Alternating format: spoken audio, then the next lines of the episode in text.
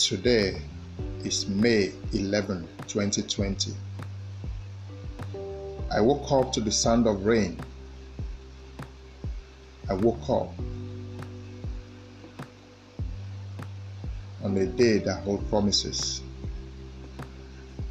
I woke up to read the news, a news on married biography about Muriel and Evan Elkhad Jr.,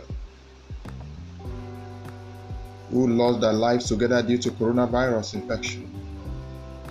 But the most interesting part is after 70 years of marriage, even in death, there are things to celebrate. Do you have a story to celebrate? This couple was married for 70 years. There was still immense love between them. And they died last week due to coronavirus. And their death came nearly 36 hours apart from each other. This is the real life story of Muriel and Evan Elkhad Jr.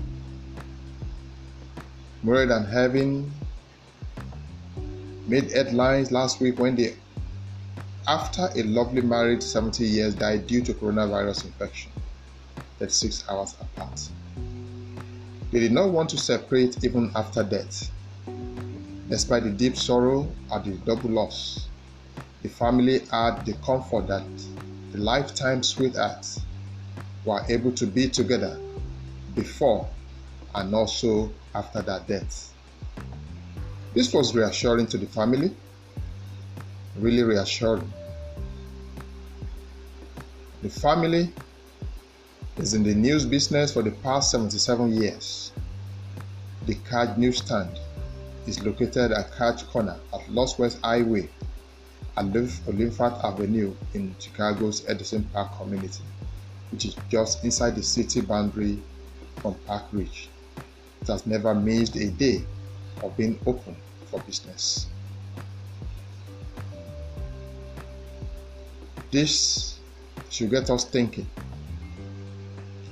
We've lost a lot of people, we've lost a lot of lives,